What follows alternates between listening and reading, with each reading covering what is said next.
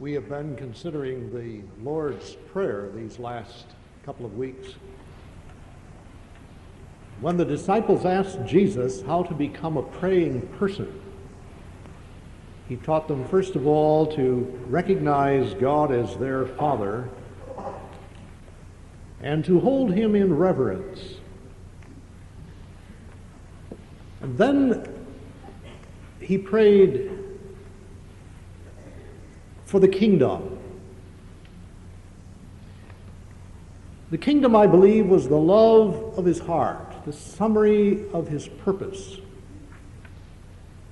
Mark tells us that when he began his ministry, he said, Now the time is fulfilled.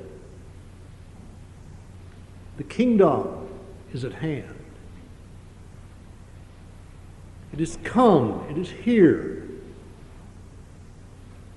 Yet he wanted that kingdom to come. And he prayed unceasingly for it. I say this was his prime goal because he talked about it so much. When he began to teach, he referred to it frequently. And if you will, as an example, look at those parables. Literally, dozens of parables talking about the kingdom. There is, first of all, the king. What is he like?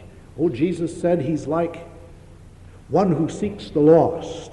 And he told parables of the lost coin and the lost sheep and the lost son. This, this king is one who is willing to accept the prodigal after he's squandered all that he's been given. He's one who hears prayer. And he's one who gives to the latecomer as much as he gives to the one who has been there all the time working in his kingdom. He's generous, he's gracious, he's good. You can trust him. And so we get to know the king. And then he talks about how the kingdom comes. And he said, You recall, behold, the sower goes out to sow, and the seed of the word of God is spread. Or the kingdom is like a mustard seed, as we read this morning. It grows very quietly and it becomes a place of refuge, of peace, and of strength. The kingdom, furthermore, comes as leaven.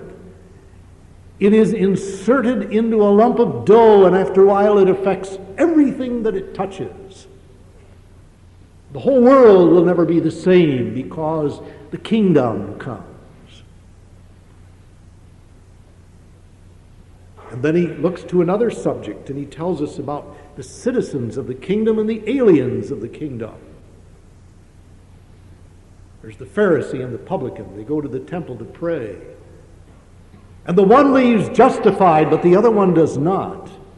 Because one is humble and one is sincere, and the other one is proud and vain. He tells about the rich man and Lazarus, the one very self centered and insincere about himself, proud of what he has done, while the other one begs at the gate, a poor, helpless person. Who is in the kingdom and who isn't? Remember the parable of the, the ten virgins. If you don't have your lamp trimmed and if you aren't watching, you will not be in the kingdom when the king comes.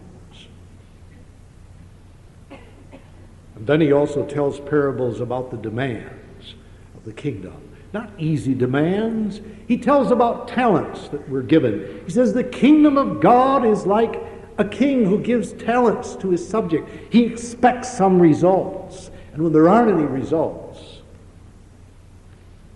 there's judgment. The king rules well. But there are demands and he's a king of justice.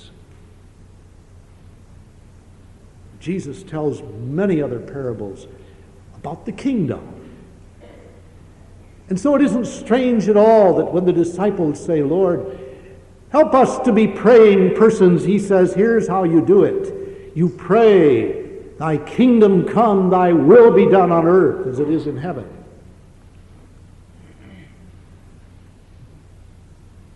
This means voluntary obedience. I've joined these two petitions because I see that they're interlaced.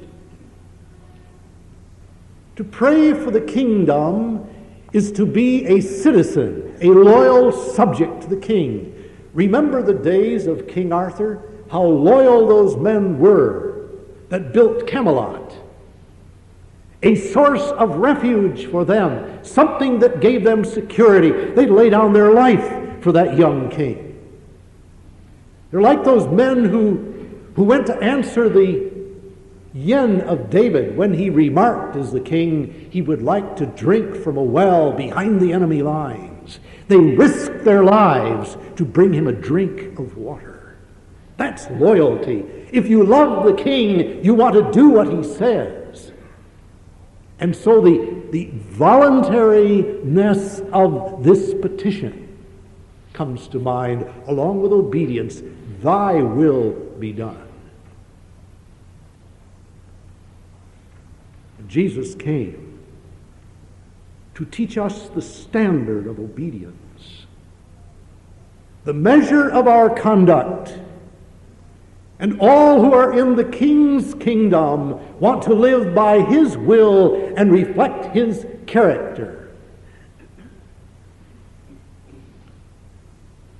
We know in our own human institutions how important the leader is they say in business, whatever the chairman and CEO does is reflected down to the very bottom of those echelons of responsibility where everyone finally is unified, catches the Spirit. And those who are depressing in their leadership depress the entire organization. And those who are inspirational give inspiration to all. They unify, they direct, they guide. So we look to our president, and nations look to their kings, their queens. Voluntary obedience. Did you ever wonder what the kingdom would be like if it really came? What if this prayer was answered Perhaps not as it will be one day as a reality in the new heavens and new earth, but answered for us on earth to a much greater degree. What would this world look like? And so you let your imagination run a little bit. There's employers and employees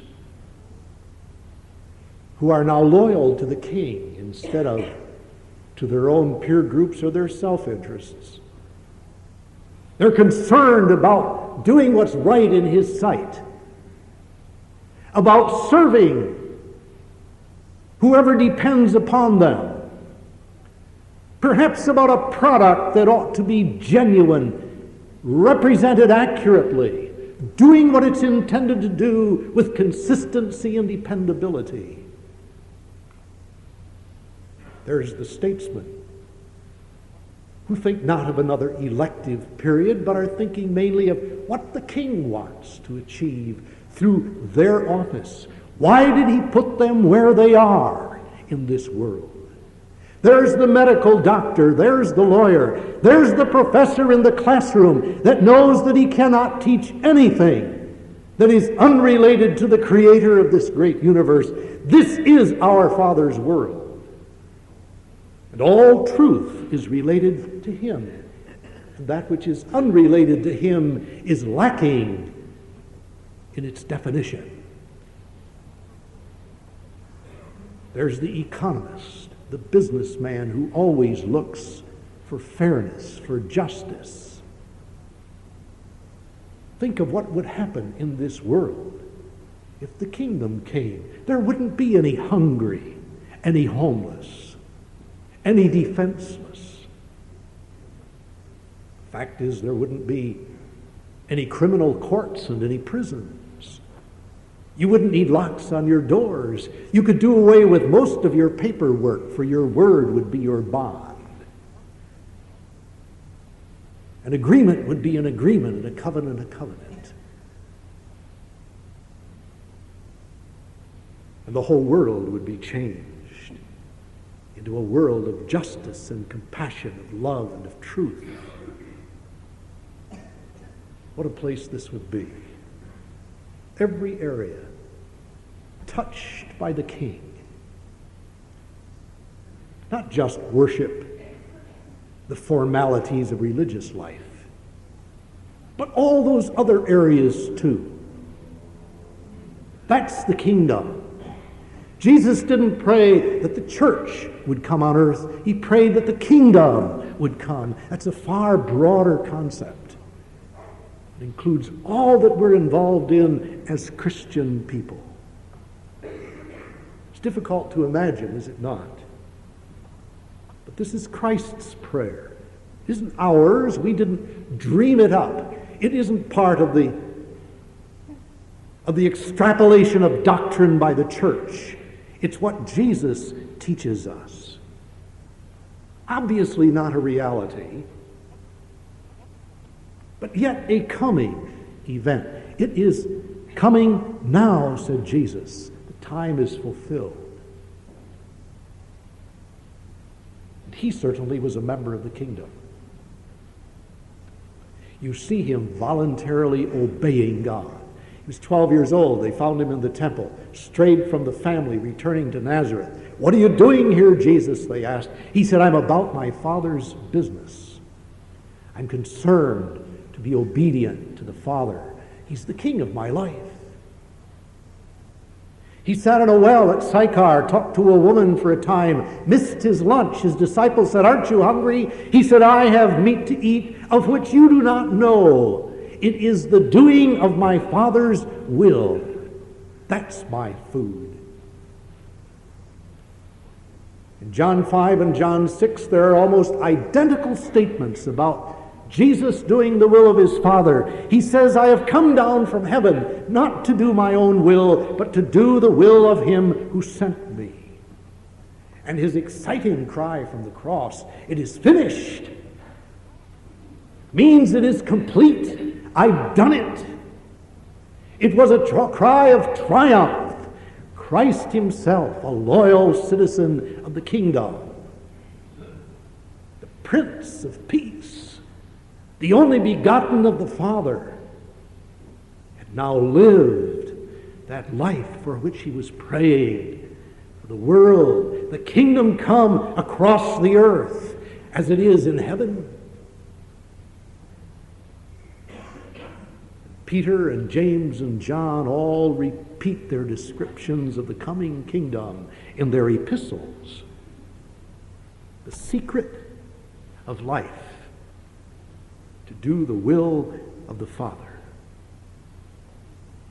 And this issues into such a beautiful life for everyone who is obedient.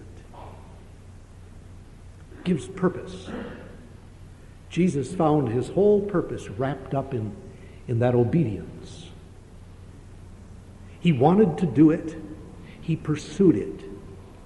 It became difficult, it became a threat, it finally led to death, but he did it. And within was that strength, purpose, and of peace.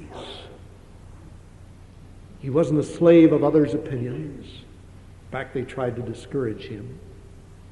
He didn't spend his life in bitterness and hatred toward his enemies. Rather, he reached out to them in love and compassion. But his greatest goal was to do the will of his Father. What a great burden of frustration and pain would be relieved for many of us if we simply wanted to do God's will each day and didn't feel that we had to figure out how to wring out of every day all that we could get because we might miss it. Time is fleeing, we say. We're getting older. What if we miss it? Well, you won't miss it if you're loyal to the king,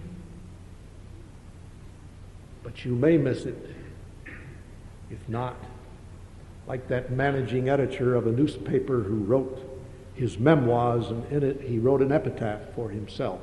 You've probably heard some of this, but this is what he wrote.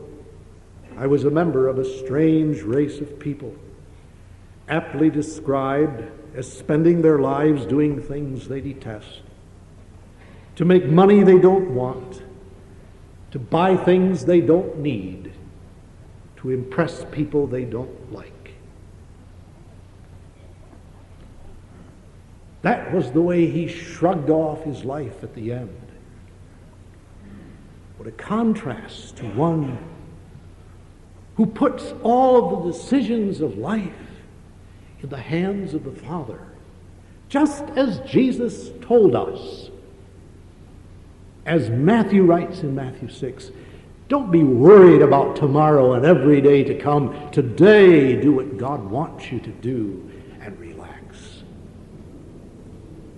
That gives purpose. It's part of a master plan. It's part of the king's program. Thy kingdom come gives purpose. It also gives pleasure. We aren't meant to be haters of men.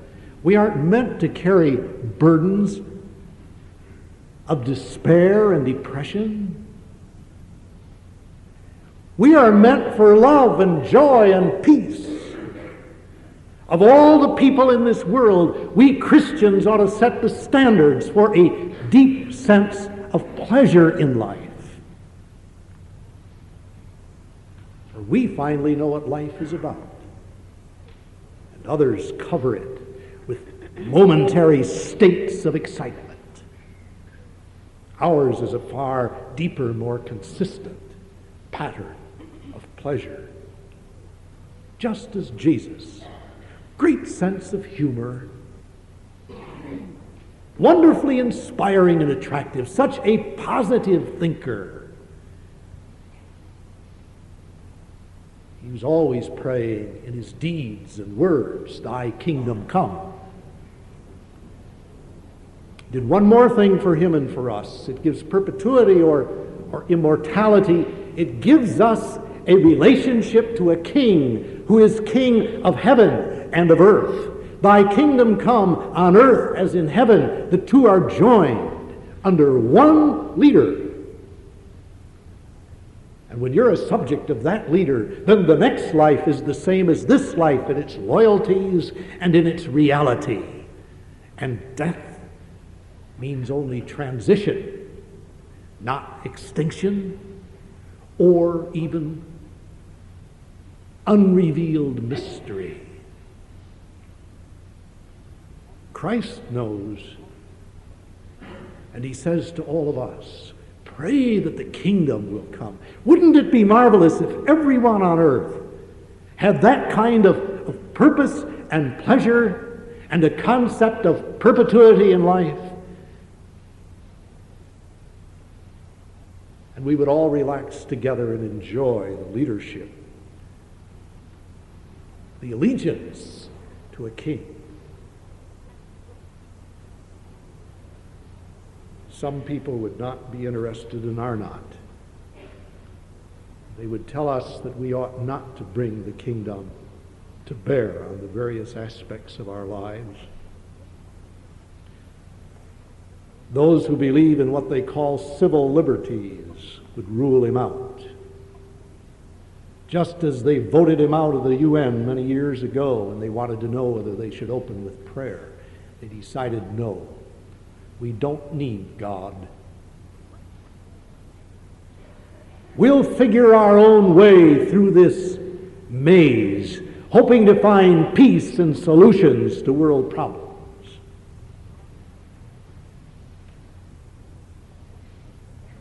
But Jesus says, to enter the kingdom, you must be born of the Spirit.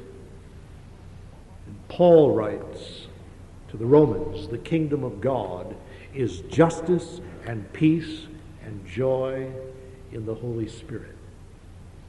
That's its source and its seat. And we haven't time this morning to elucidate all of the implications of this. When the Spirit is in one's life, as you know, there are other loyalties. And the kingdom is being built. Now, what I've told you, you probably already knew. Nothing new this morning, really. Reminded you of several things. But now comes the real question, which always confronts the Christian who dares to pray prayers like this. Do you mean it? Do you really want the kingdom of God to come? And if so, how do you explain that? Well, I think if we're serious, we're going to be far more aggressive than we usually are in our witness. We aren't going to make excuses for all the time and the energy we spend on God's business. And we're going to be very free and easy with supporting whatever He needs done. Because how is the kingdom going to come unless we work to bring it? This isn't some prayer for God to, in some mysterious way, drop out of the heavens and bring a kingdom. Jesus didn't tell all those parables about God coming and angels coming and the battle being won in heaven. He was talking about earthly matters of stewardship and responsibility and accountability at the end of this life. And you cannot escape the kingdom by saying it's all in the future. Indeed, it is in the future, but it also is now, paradoxically. And so we ask the question again what does this mean? It means that we are going to take a very direct position for the king. When anybody wants to know, we're going to tell them. Now, everybody isn't an evangelist. That's a gift of the Spirit. Few have that. But everyone is a witness. And everyone can seize every opportunity to speak for the king if he's really enthused about the kingdom. If we're going to pray this prayer, we'd better be honest about where we fit into the obligations to bring the kingdom. Complaints and bitterness are displaced by concerns for others. Too often, Christian people seem to resent their place in life. Like, like the deaf Beethoven, they die with their fists clenched. So something is wrong. With Jeremiah, they confront God and say, Why me?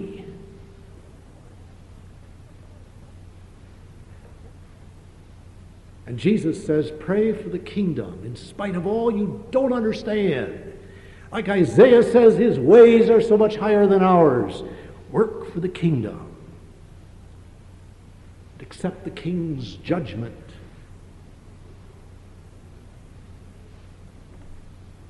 The true joy of obedience must be part of all loyal subjects if we really want the kingdom of God to come on earth. There's something more. If we are true kingdom citizens, we're going to deal with the sins of this world as Jesus did. There are many sins about us, things that are costly to our society, things that may be costly to me and to you. There were things in this world that cost Jesus. Sin, for one thing, he had to die for it. Did he ever turn to the people and say, You got yourself into it, you get yourself out of it. I don't want any part of it. Rather, he looked with compassion. He wept over those foolish people who didn't understand. And he gave himself to redeem them. Then he tells us to bear whatever cross we may have, to walk in his steps. As Peter puts it. What does that mean? Let me tell you what it means, at least in one or two instances. A couple of weeks ago, I preached on abortion. And I think we agree that fundamentally those who promote promiscuous abortion are standing on a different platform than we are. Their values are altogether different. But nevertheless, that leaves a million and a half abortions a year in our country. 1% of them due to rape or incest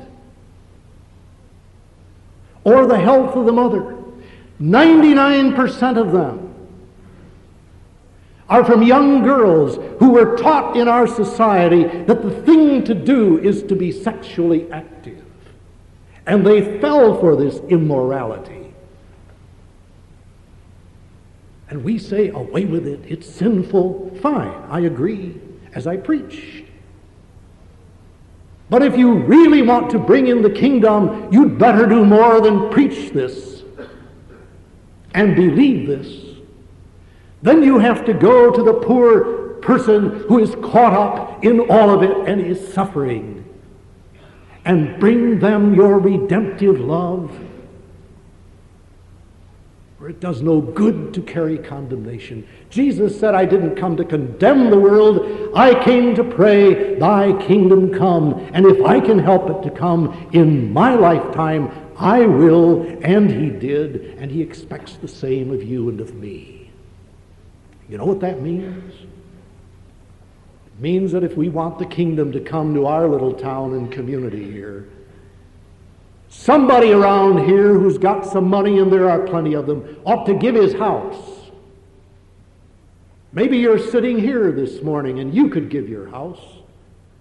Somebody else has the skill to counsel and to love. Somebody has the time to weep with those who are caught in this web of sickness and sin.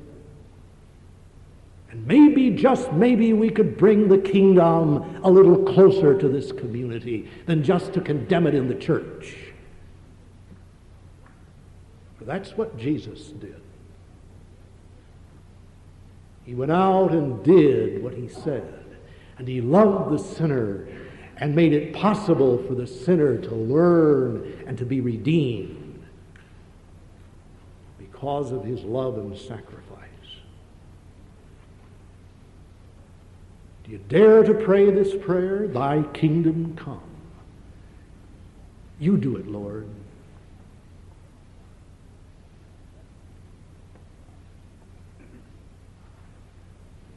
I think when the Lord answered the disciples, He's answering you and me, and He's telling us what it means to pray.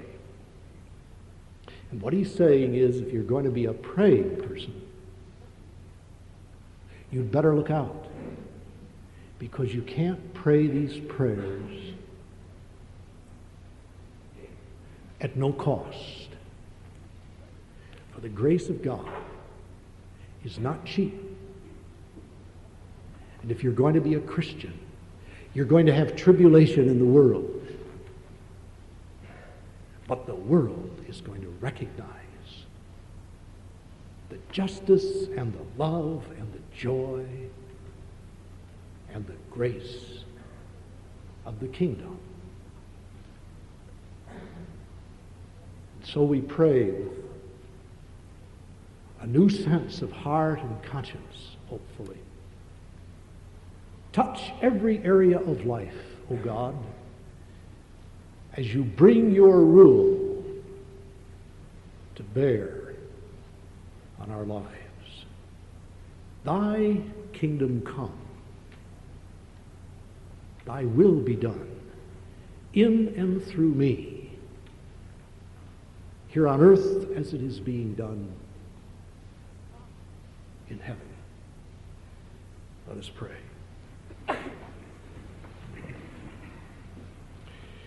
Father, we thank you for your Son who demonstrated what human beings ought to be like,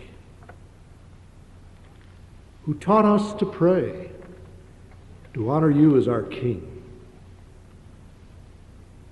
We haven't always been good subjects, we confess. We've waved our flags much